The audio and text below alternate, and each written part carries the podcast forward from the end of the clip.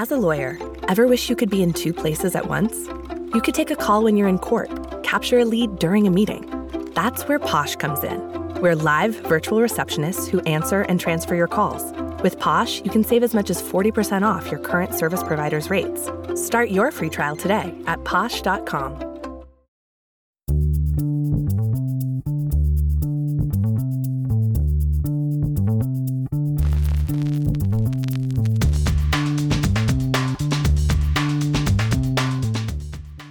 Pro Se, Law 360's weekly podcast. I'm your host, Amber McKinney, and I'm here with my co host, Alex Lawson. Hi, Amber. How are you? Doing well. Um, we are down one Bill Donahue today. He's off for the day, but happy to have a show with you, Alex. Yes, always, uh, always fun to do the two man weave with you. I wanted to bounce uh, a news item off of you. Uh, New York City. I, I, I hope that the non New York uh, listeners will indulge me a little bit of local news. New York City is about to have uh, the first mayoral election it's ever held using ranked choice voting. Um, which is obviously where you you don't just vote for one person, you rank the choices, just like it sounds.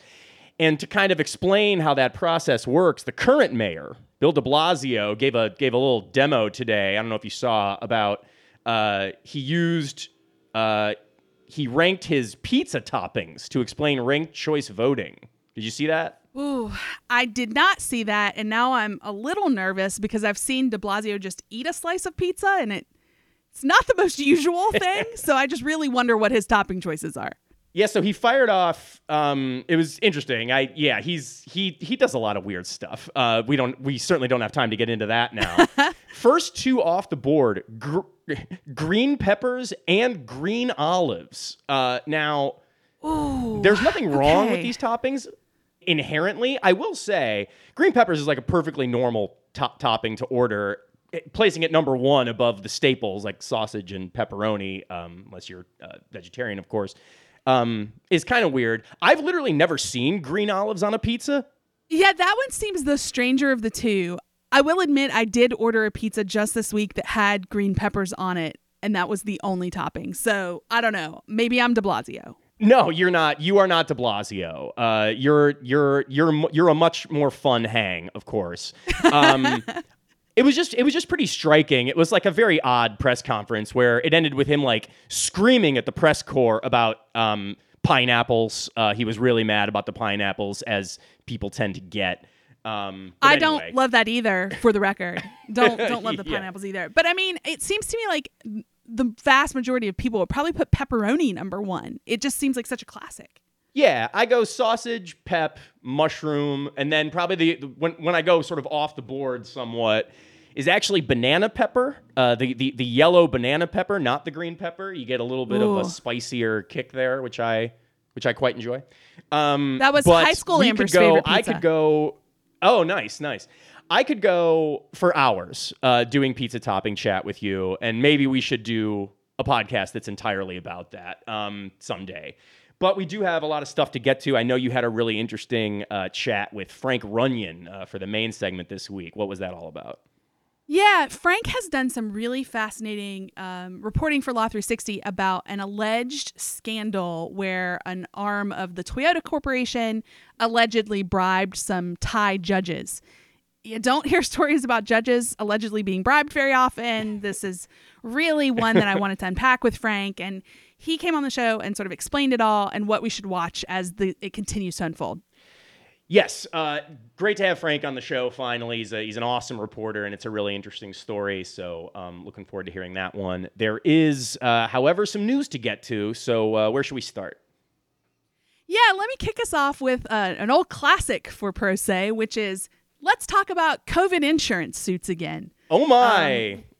I know we can't get away from it, but I just want to get, throw out a quick one here at the top of the show because I like kind of diving into the little wrinkles of how these are going and what makes one different from another. Right. So this one's interesting. Um, a judge in Rhode Island recently refused to dismiss a business interruption lawsuit. It was brought by a Providence, Rhode Island strip club.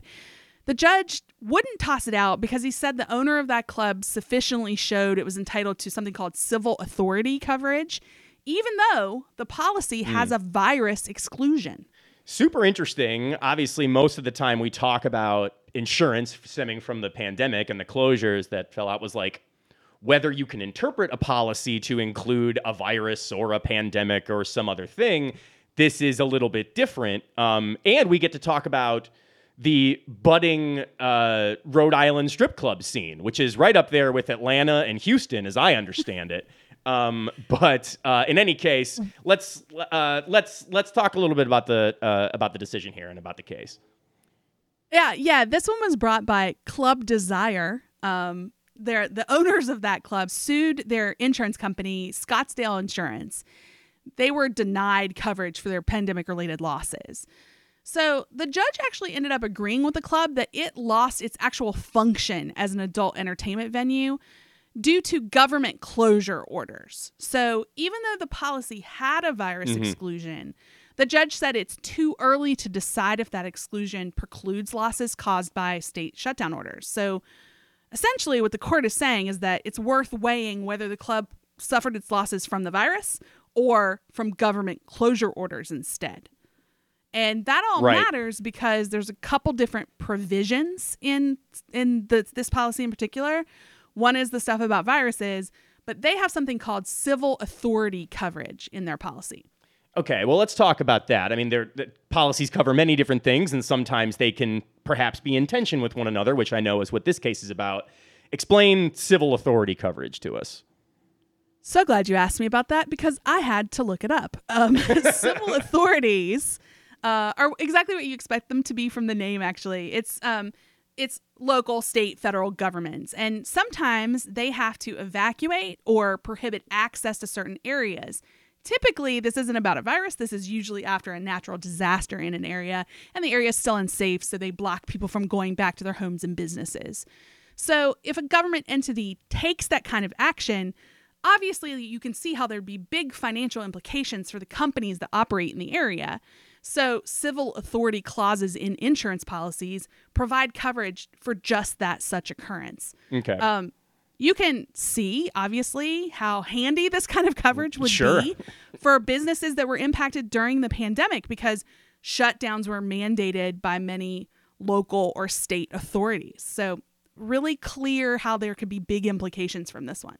Yeah, I mean, we got civil authorities closing things left and right for much of the last uh, 15 months here, or whatever we're at now. Um, I'm I'm supremely interested in all of the I you know if you'd have talked to me two years ago about anything to do with insurance law, I'm not going to lie to you, and I don't mean to offend anyone uh, who's listening who's a practitioner of this area of the law. It wasn't high on the list, but obviously circumstances change, and I'm like just really intrigued by all the different you know decisions that get handed down and the and the way that the, that these cases unfold in the wake of COVID. Um, this one has a sort of very s- special fact pattern. Um, where does it leave us? Yeah, I mean, th- I wanted to bring this one up because we're at a stage now where it's still early going, right? This case Yeah. has just survived dismissal. But the fact that it survived dismissal at all is telling that there's something here to be sorted out by Yes. the justice system. So we're going to continue forward to discovery. One of the big issues will be to tease out why exactly did this strip club have losses? I mean, was it because of the virus or instead because of the government closure orders? And how do you discern where the harm is coming from? And the answer to that may honestly help set strategy for a bunch of other insurance suits related to the pandemic. All right, so for the next story, uh, we're talking crypto, we're talking ransomware, we're talking negotiating with terrorists to a certain extent. Uh, very interesting stuff. Just all Um, buzzwords. Yeah, yeah, yeah.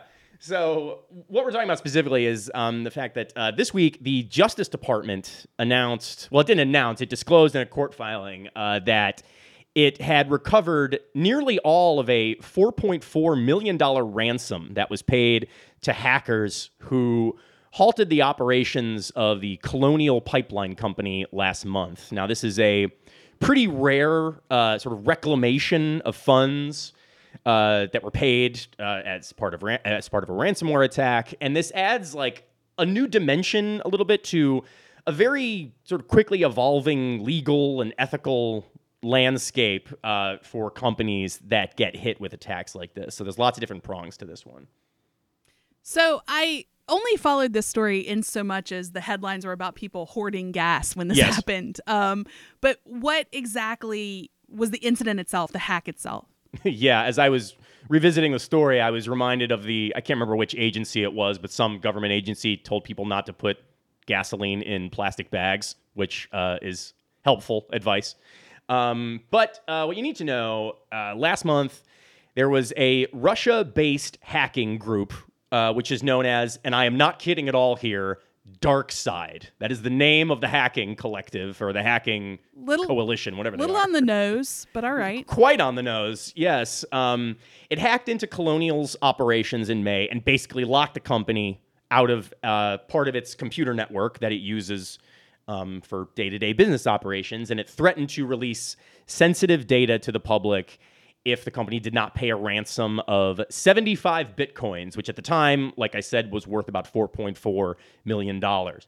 Uh, the hack uh, briefly shut down the company's uh, operations basically entirely. Uh, it uh, provides uh, gas to much of the East Coast. As you alluded to, Amber, it shook up gas prices, oil futures. There were lines sort of snaking around blocks around in gas stations throughout the southeastern U.S. It was it was pretty gnarly, but um, uh, like I say, yeah, the Justice Department has now reclaimed uh, a good bulk of that ransom. Yeah, it was a, a reminder of how fragile some of our yes. um, systems we rely on really are. But it's um it's heartening news that they got the money back. What Mm-hmm. happened with that? Yeah. So the thing to know is that it's it's pretty rare um, for that to happen. Usually, when ransom is paid, it kind of disappears into the ether. Um, but the DOJ filed an affidavit in federal court on Monday saying that it was able to basically trace the group's transactions on the blockchain, which has a which has a record of all of almost all Bitcoin transactions, and it obtained a a what they called a private key to the um, wall the digital wallet that the group uses to store the money. Um, they didn't disclose how they got the key. Uh, interested to know how that happened, but uh, in any case, that's what the filing said. The ransom was 75 bitcoins. They got back uh, 63.7 of them, which now is worth just about uh, just over two million dollars. The uh, price of Bitcoin has been fluctuating wildly, as it often does. It's unclear right now if the company will actually get the coins back. That's um, uh, an interesting wrinkle that doesn't have a lot of clarity at this point. Um, Colonial CEO told the Senate uh, told a Senate hearing this week that they filed an insurance claim to recover the money. So, and this is sort of a of a separate piece from the feds actually getting the money back. Um, he expects that insurance claim to be honored, but we'll, we'll we'll have to see how that how that shakes out. This is sort of the high profile case that, you know, people were really watching because of the downstream effects of a, a short term gas shortage because of this attack and all of that. But there's a ton of ransomware stuff going on. What's sort of the trend in that action right now? Yeah, there's a lot of activity on this front, and I would really highly recommend that everyone read um, several stories. We'll, we'll we'll link them in the in the show notes uh, from our friend Ben Kochman, um, who's been all over this beat for really the much of the past year. Basically, there's kind of a crisis within the business community about whether to pay off ransomware hackers. Um, it's a huge business uh, extorting people um, with ransomware attacks. There was a cryptocurrency firm called Chainalysis estimated that ransomware victims handed over about $350 million in ransomware payments last year. Uh, the actual cost is likely much higher when you consider unreported um, instances and things like that. The conflict is, I think, pretty evident. You, you know, paying the ransom obviously incentivizes hackers to keep these intrusions going and kind of perpetuates the cycle of cybercrime. On the other hand, um, for a lot of businesses, this is you know often a, an existential threat to the way you do your business, and you can just pay what is a relatively small sum to make it go away when you consider losing your entire livelihood. Um, but the government is beginning to you know take a, a little bit of a firmer stance in this area. Last year, the uh, Treasury Department warned that ransomware payments could mean that companies that are that are targeted with attacks are actually flouting international sanctions by um, financing criminal enterprises. Hasn't been a lot of actual action against companies yet, but it was just a guidance that was issued saying like, hey, there are certain instances where you could basically vi- you could basically be be violating international sanctions if you make these payments. Um, so that's something that is on people's radar and is part of the calculus when they're deciding whether or not to pay up. Um, in this past February, New York's Department of Financial Services told insurers that it need that they need to develop a quote rigorous and data driven approach to cyber risk. Um, that uh, that the agency at that time also flagged the Treasury guidance that I just referred to, and basically said I mean, you you need to do a lot of risk calculation when you decide whether to pay. They didn't go they they have not come out and said, you know, you aren't allowed to do this or we will, you know, I don't know, prosecute you for doing this. But it's something that they're really advocating companies take a take a careful hand with. But um, in any case, the colonial case is kind of aberrant with regard to recovering ransom. That almost never happens but it's a quickly evolving landscape, and it's something that businesses um, uh, are having a lot of headaches about right now.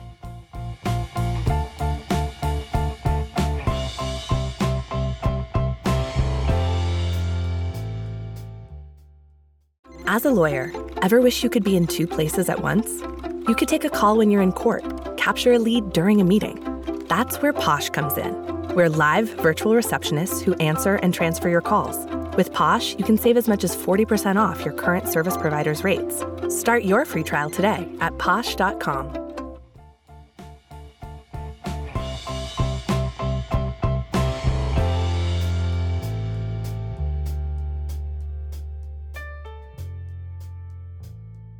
Toyota is embroiled in a scandal over allegations the company bribed Supreme Court judges in Thailand in an effort to overturn a $350 million tax judgment. U.S. officials are investigating possible Foreign Corrupt Practices Act violations and have recently impaneled a grand jury. Law 360's own Frank Runyeon broke the story, and he's with us today to explain it all. Welcome to the show, Frank. Hi, Amber. Thanks for having me. I'm excited to talk about this one. It's um, really a, a story that spans a lot of a lot of things, a lot of geography, a lot of big dollar figures, and bribery. I mean, you couldn't really get bigger than that. So Let's talk about those sort of big picture allegations. What is being said about what to- Toyota did here? Um, well, basically, our reporting found that federal investigators um, are looking into allegations that Toyota Motor Thailand may have funneled bribes uh, through a private law firm to uh, Thailand's Supreme Court judges in an effort to overturn uh, a pretty large tax judgment against the carmaker, um, 11 billion baht, or about 350 million U.S. dollars. And you know, basically, if that's true, those payments would violate the Foreign Corrupt Practices Act, which um, bans U.S.-linked companies from uh, bribing foreign officials. Yeah, I mean that's you know uh, it's a pretty easy to get your head around that part of it. But there's a lot of sort of moving parts here. Who all is investigating on the U.S. side about this alleged wrongdoing? Um, well, when it comes to FCPA, um, both the SEC and the DOJ can investigate. Um, our understanding is uh, that both of them are. So they're running parallel investigations um, and uh, currently looking to establish um, you know track down documents and and understand where exactly um, this this all happened and how it happened, if it happened. Yeah. Um, how did this even come to light, Frank? I mean, usually you don't hear about a big company um, involved in a scandal of this magnitude. It's it's pretty shocking and startling. So, how did we learn about this? Um, so, without revealing too much, um, I uh, basically found out a lot of this because of uh, Toyota's own internal investigation. So, this is Toyota investigating itself. And what we're essentially reporting on is uh, both the results of what they found internally um, when they hired WilmerHale to do an investigation, um, and then what federal investigators are now following up on. So, what did they find? What what did WilmerHale um, reveal in that in that investigation?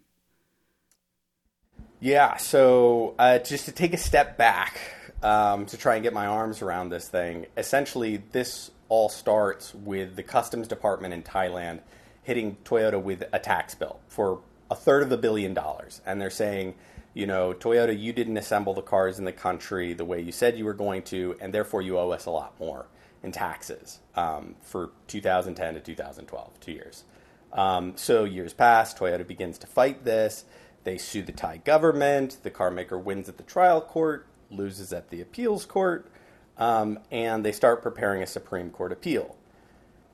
At some point, somebody at uh, the Japan based Toyota Motor Corp suspects something is wrong with Toyota Motor Thailand's legal department. They hire Wilmer Hale to investigate around September 2019 and they ultimately find that um, top ranking Toyota Thailand attorneys contracted with a well connected local law firm to help establish a back channel to Thailand's Supreme Court um, leadership. So, the way that they did that, um, or the way that they allegedly did that, um, was that they planned to, to hire a sitting senior judge on um, the High Court who happens to be the former chief judge himself, um, in addition to a senior appeals court judge who advises the Supreme Court on um, tax cases.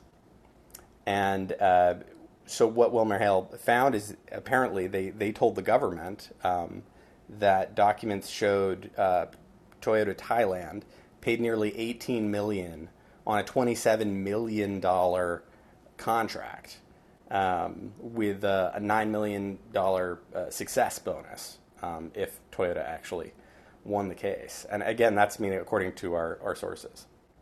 Yeah, so that's all. I mean, very interesting that this is what we've um, gleaned so far.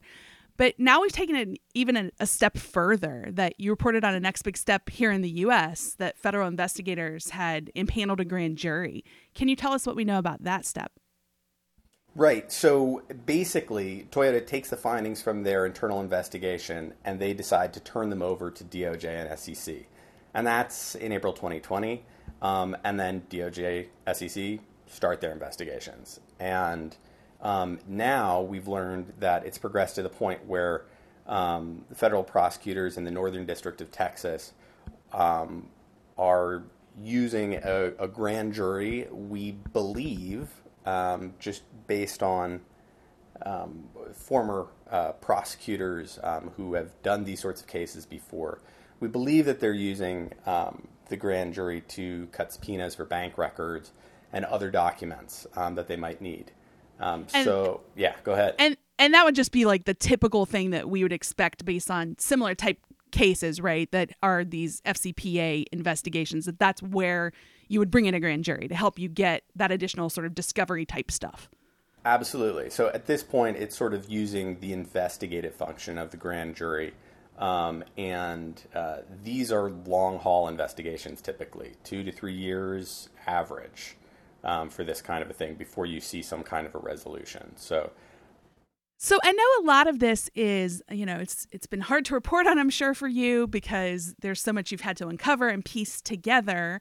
Um, so you might not have a, a definitive answer to this, but is there any guesses out there from experts about what exactly they're looking for and how that would play into the fact pattern of this case?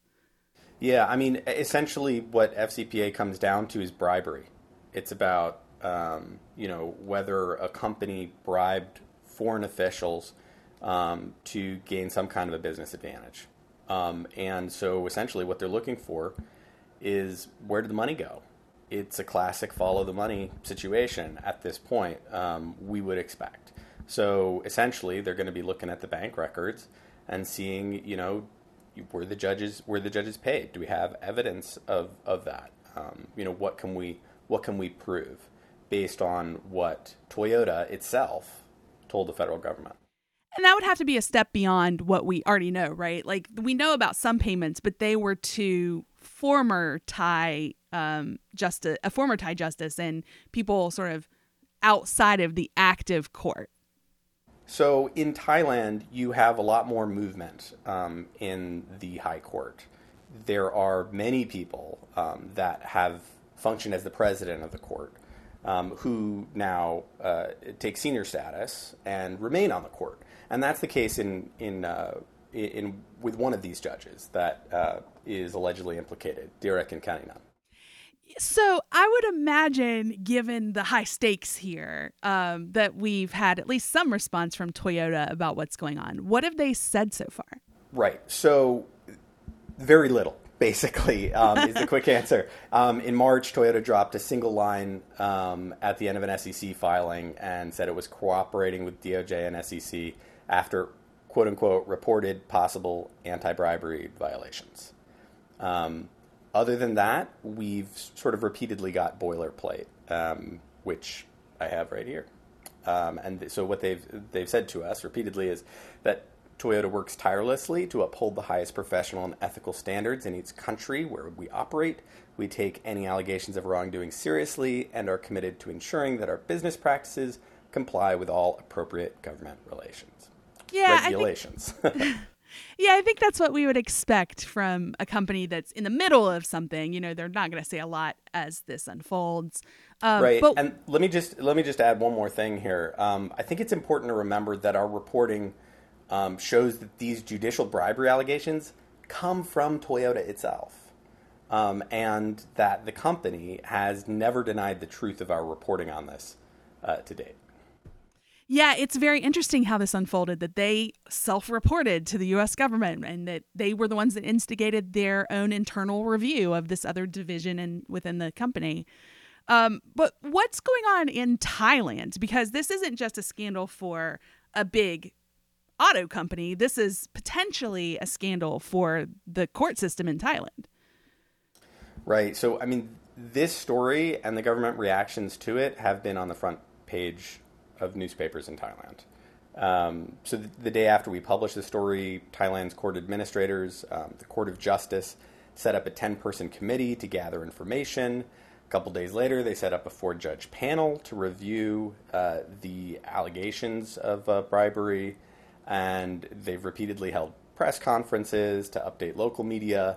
And I believe that the latest is that they delivered a letter to the U.S. ambassador in Thailand seeking more information on the U.S. investigation, and interestingly, requesting to observe the grand jury in Texas. Yeah, it's um, going to be fascinating to continue to watch these sort of parallel investigations, right? Like one in Thailand and one set of investigations that's gone to the grand jury here in the US in Texas.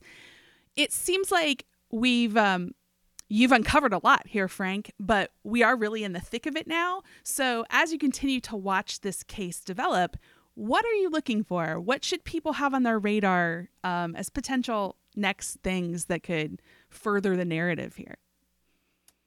Yeah, we'll obviously be really interested to see what the U.S. government finds ultimately, um, and uh, what kind of um, a settlement they reach with the SEC. If they do, uh, will there be indictments? We don't know.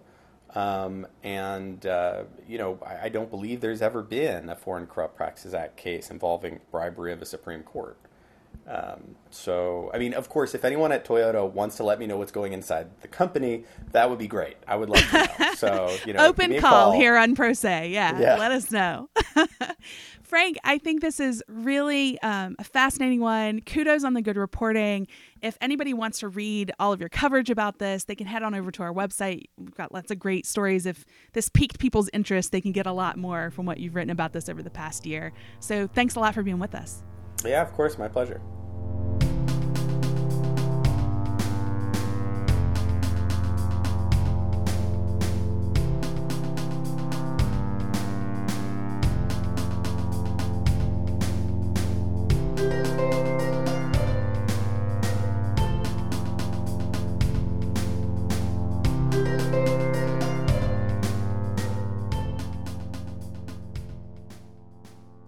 Our show with something offbeat. And Alex, I think you have one that I'm really going to like talking about. Yes, well, it is. Uh, it's graduation time. We're probably a little past graduation time, I think. Um, but that, of course, go. We uh, we congratulate uh, all of the uh, undergrad and law school graduates out there, all the graduates, really. Uh, kind of a funny little story was making the rounds in the legal trades this week. A, uh, a young woman named Alexis Wright, um, who graduated in May from the uh, University of North Texas at, at Dallas uh, Law School. She did this little photo shoot where she was posing as uh, Elle Woods from Legally Blonde, and she really went all out with oh. it. She had the yeah, she had the pink business suit. She had the she had the designer bag with a little dog in it. She was in the mock courtroom doing this.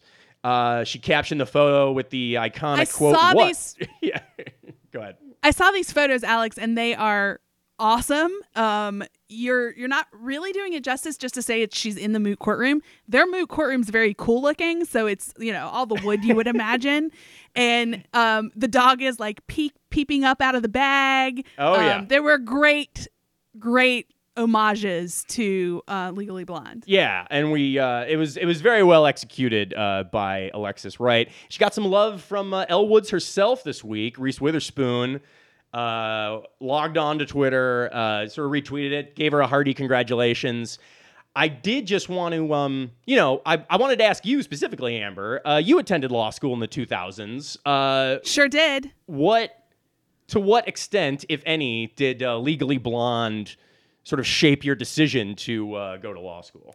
So, uh, fun fact Elle Woods would have graduated the same year as me. Oh, so, I feel like we're just contemporaries. We basically went to law school together, Alex. That's true. Um, I mean, does this was this like a formative film for you uh, as a as a as an aspiring I- legal practitioner? I could talk about this for hours and hours. Um, I know people like to just think it's like this fluffy, you know, chick flick kind of movie, but it's really a woman's empowerment movie, and I love it to my core. Yeah. It's it is I think inspirational to a lot of young women out there who maybe get overlooked or taken for granted Sure. and they see um, you know Elle Woods is an exaggeration of course Yeah. um, sparkly and pink and the president of her sorority. But I think that she is a symbol for a lot of women about you can succeed and you can do it with your own style. That's well said. She's also an inspiration to Gemini vegetarians, which she and her dog both are. Um, so, sure. so that's good. important stuff. Yeah, the movie. I think it um it came out 20 years ago, which I can't believe. I was in high school when the movie came out, and clearly the message is still reverberating to this day because uh, it's uh, it's touching the lives of of people who are graduating law school literally as we speak. So uh, nice little uh, nice little story there. I love this story. Yeah, I love it, and I would love to see a slew of additional Elle Woods themed photos. So, if any of our um, listeners out there have Yeah, ever please. done any kind of Elle Woods photo shoot, shoot us an email. They will make me laugh. I will love them. I might retweet a few of them if we get any. yeah. Um, would love to see it. So, what what a feel good way to end today's show. Yeah, sounds good. Um, very, very specific request from you. If anyone has ever done an Elle Woods photo shoot, please let us know. I'm eager to see uh, what filters in because of that. But um, uh, good enough place to leave it. Good show, Amber. I think. Yeah, thanks for being with me today, Alex. Yeah, thank you. We also want to thank our producers, Kelly Marcano and Stephen Trader, our graphic designer, Chris Yates, our guest this week, Frank Runyeon, and our contributing reporters, Daphne Zhang and Ben Kochman. Music for our show comes from Silent Partner and Kelly Marcano. If you like Pro Se, we'd love it if you leave a written review, and that will help other people find our show. If you want to read more about anything we've talked about, especially Frank's great reporting on that alleged Thai bribery scandal, check out our website. That's law360.com slash podcast. Thanks, and see you back here next week.